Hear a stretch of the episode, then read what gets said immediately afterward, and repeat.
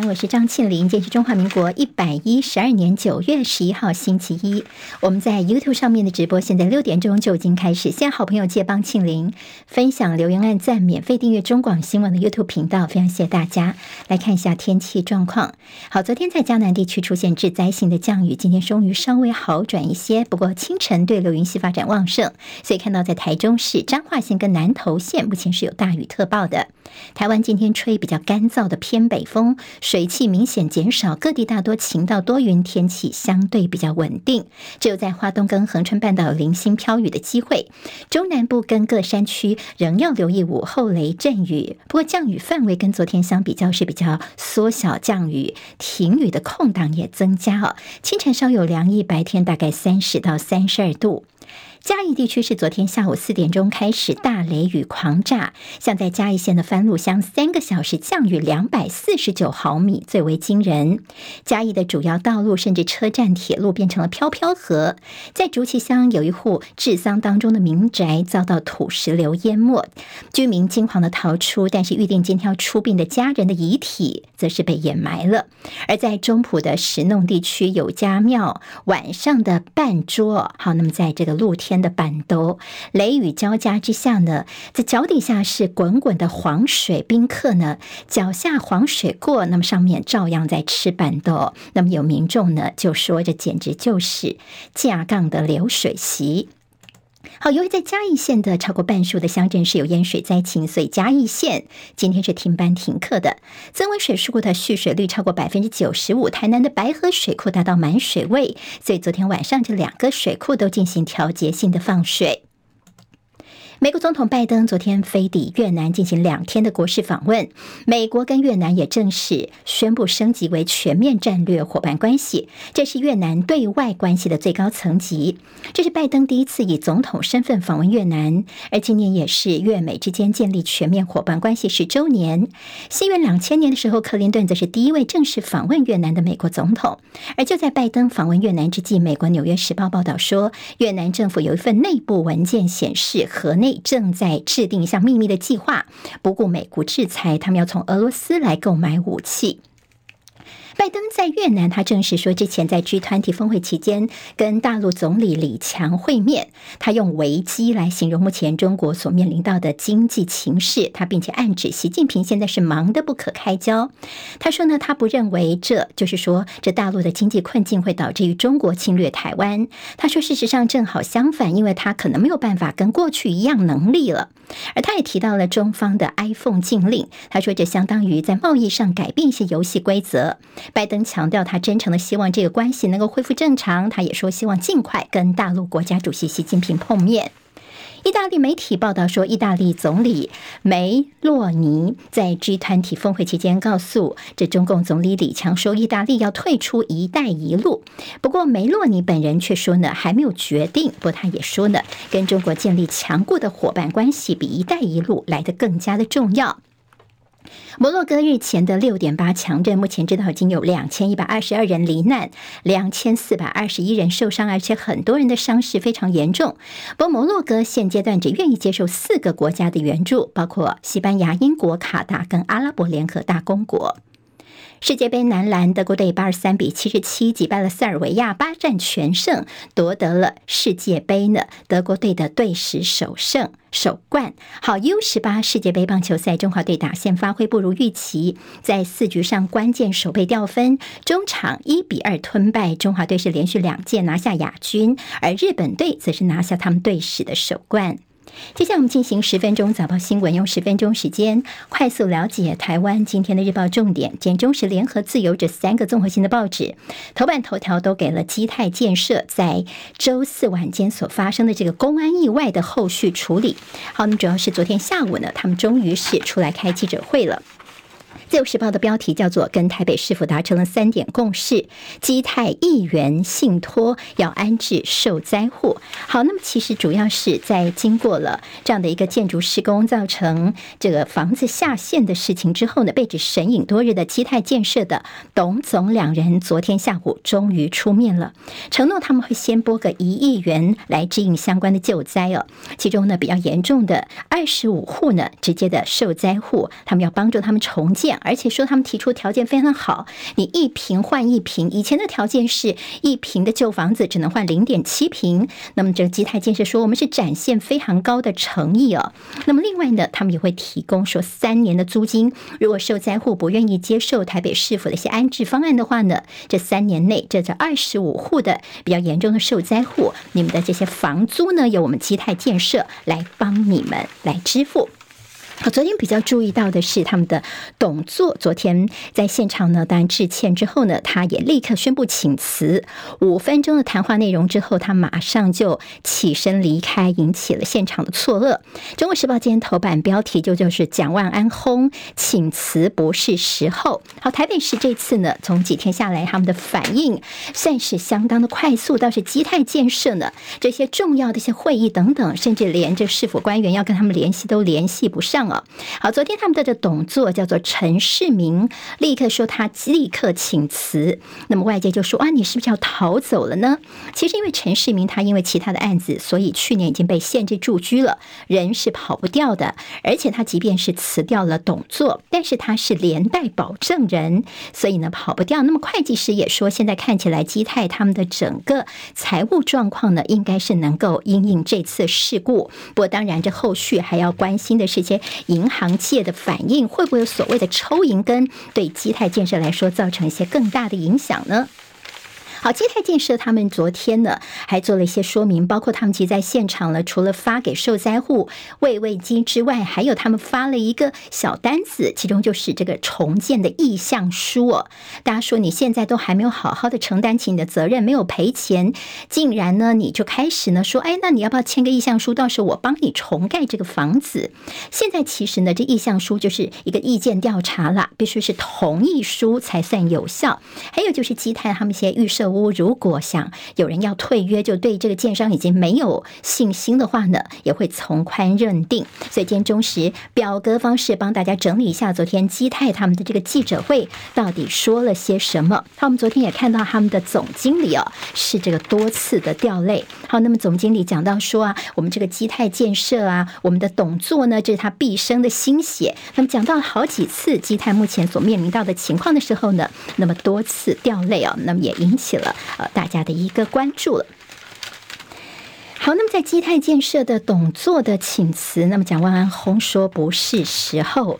那现在呢，还包括说这个天坑防塌的事情连环爆。好，那么在基泰的门神的问题，其实在昨天也被质疑啊。那么主要是因为呢，这个有立委点名说，他们其中有一个在一。九八四年的时候，待过建管处的这样的一个建筑师，就李四川的台北市的副市长说，这个人连我都不认识，而且你看他在建管处时间是四十年前呢。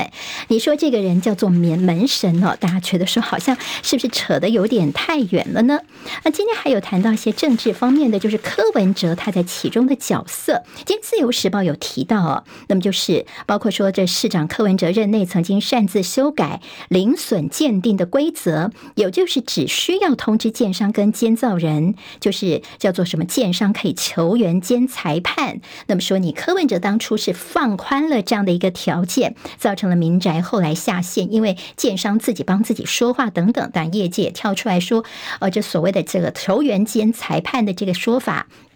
其实是外行人的一个看法啊，他们在业界有一些，因为你这个建筑师呢，你自己的设计，但你自己来看，说他到底有没有来好好的负责任，还有营造公司他的责任，这是后续要来注意的。好，那么在柯文哲昨天就说，他自己当时是把条文的德改成了英，如果各方有意见的话，是可以寻求第三方鉴定的。好，那么这个事情昨天呢，有部分的家里面算是比较安全的住户已经回家去了，但是还是有人说。说他们不敢回家了。好，那么现在对蒋万安来说，处理的算是快速，甚至呢，这个呃，在副市长李四川他也立刻在现场来指挥救援。好，那么今天李四川副市长会在我们八点钟中广新闻网千秋万世节目当中来受访哦，来告诉大家现在在现场的一个处理情况。对蒋万安来说，万安警报响起。好，那么讲是否必须要当受灾户的后盾，防止人谋不臧，这部分倒是对于蒋万安来说要特别留意的。好，咱们今天联合报头版头条同样是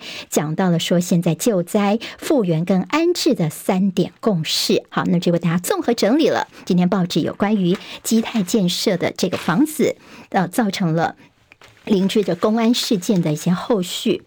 好，我们其他的新闻方面，在政治方面焦点，今天比较大重点，对蓝营朋友关心的是韩国瑜是不是愿意出来当在野的统姑呢？好，他们说这个话的呢是前立委邱毅，他说在周五的时候呢，跟韩国瑜有一个参叙哦，那么韩国瑜气色不错，他说他愿意担任在野三人的统姑哦，促成在野三人整合成一组，哪三个人呢？侯友谊、柯文哲跟郭台铭，但是呢，和韩韩国瑜来说，他第一个他希望得到国我们。党主席朱立伦的支持，就是要获得授权啦。那么还有就是，到底时间点有没有实际的需求，这也是他可能要问的。好，那么昨天看到各界的回应方面，柯文哲说啊，那个韩国瑜做人这个非常的豪爽啊，跟他这个谈论事情很呃也很多次啦，那就说。接下来可以聊一聊。那么郭台铭当然喊说非常的支持，侯办则是说团结所有在野的力量。好，这是联合报的说法。中国时报是说，对于韩国瑜愿意当在野的统姑，但是呃蓝营方面是没有什么样的回应。国民党中央方面呢没有回应。当然，朱立伦愿不愿看到韩国瑜跳出来来整合在野呢？这当然这中间可能还有一些政治上要观察的重点了。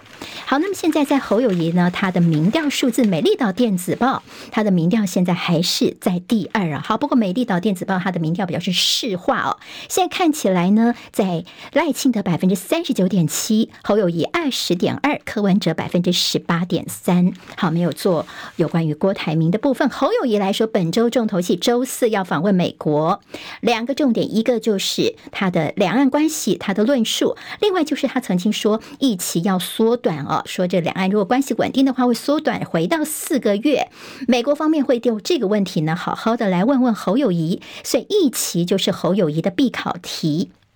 好，那么还说呢，这次绿营向美方施压，就说呢，这个侯友谊这次到美国去规格呢，不能跟我们之前赖清德差太多，要一样哦。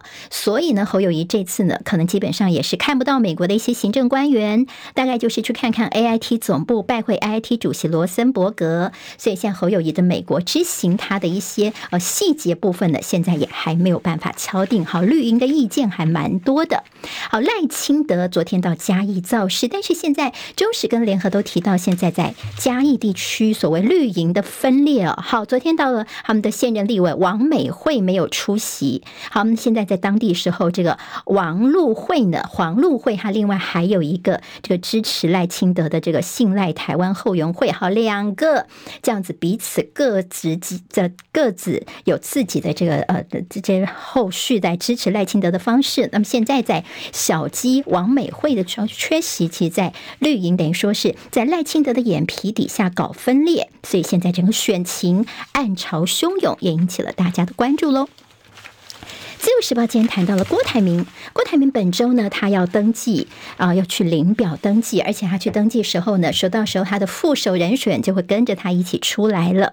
按照中选会的时程是九月十三号到十七号要受理申请为总统、副总统选举被连署人，本周领表登记提出副手人选，好，今天九月十一号，所以本周对郭台铭来说呢，也是一个重头戏。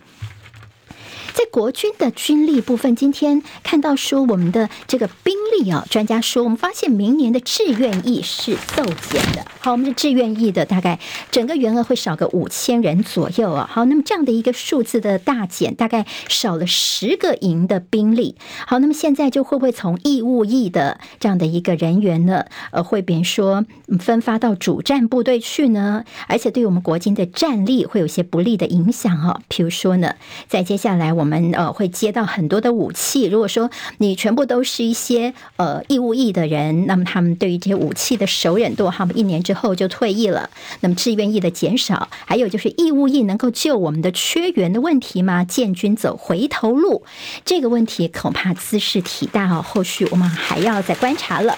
好，我们看到《经济日报》今天头版头条是。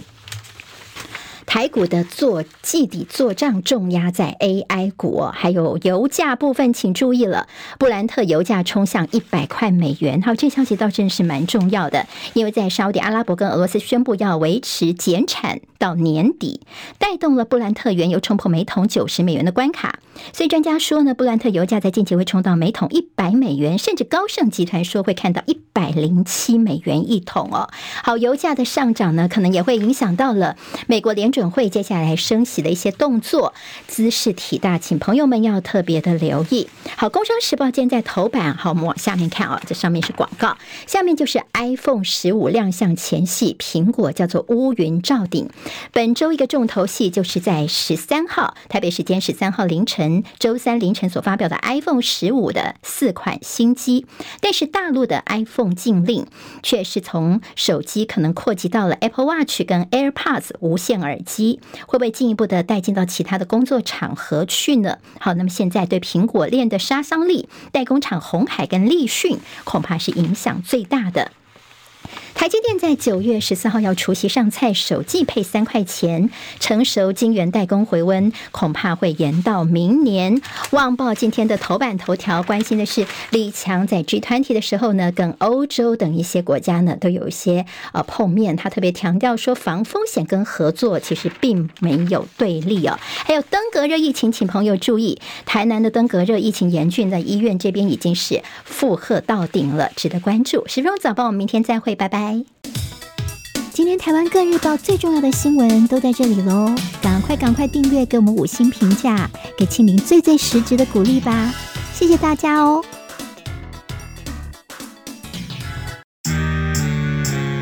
啊，想健康怎么这么难？想要健康一点都不难哦，现在就打开 YouTube，搜寻“爱健康”，看到红色的“爱健康”就是我们的频道哦。马上按下订阅，并且打开小铃铛，就能医疗保健资讯一把抓。想要健康生活，真的一点都不难，还等什么呢？爱健康的你，现在就打开 YouTube 订阅“爱健康”。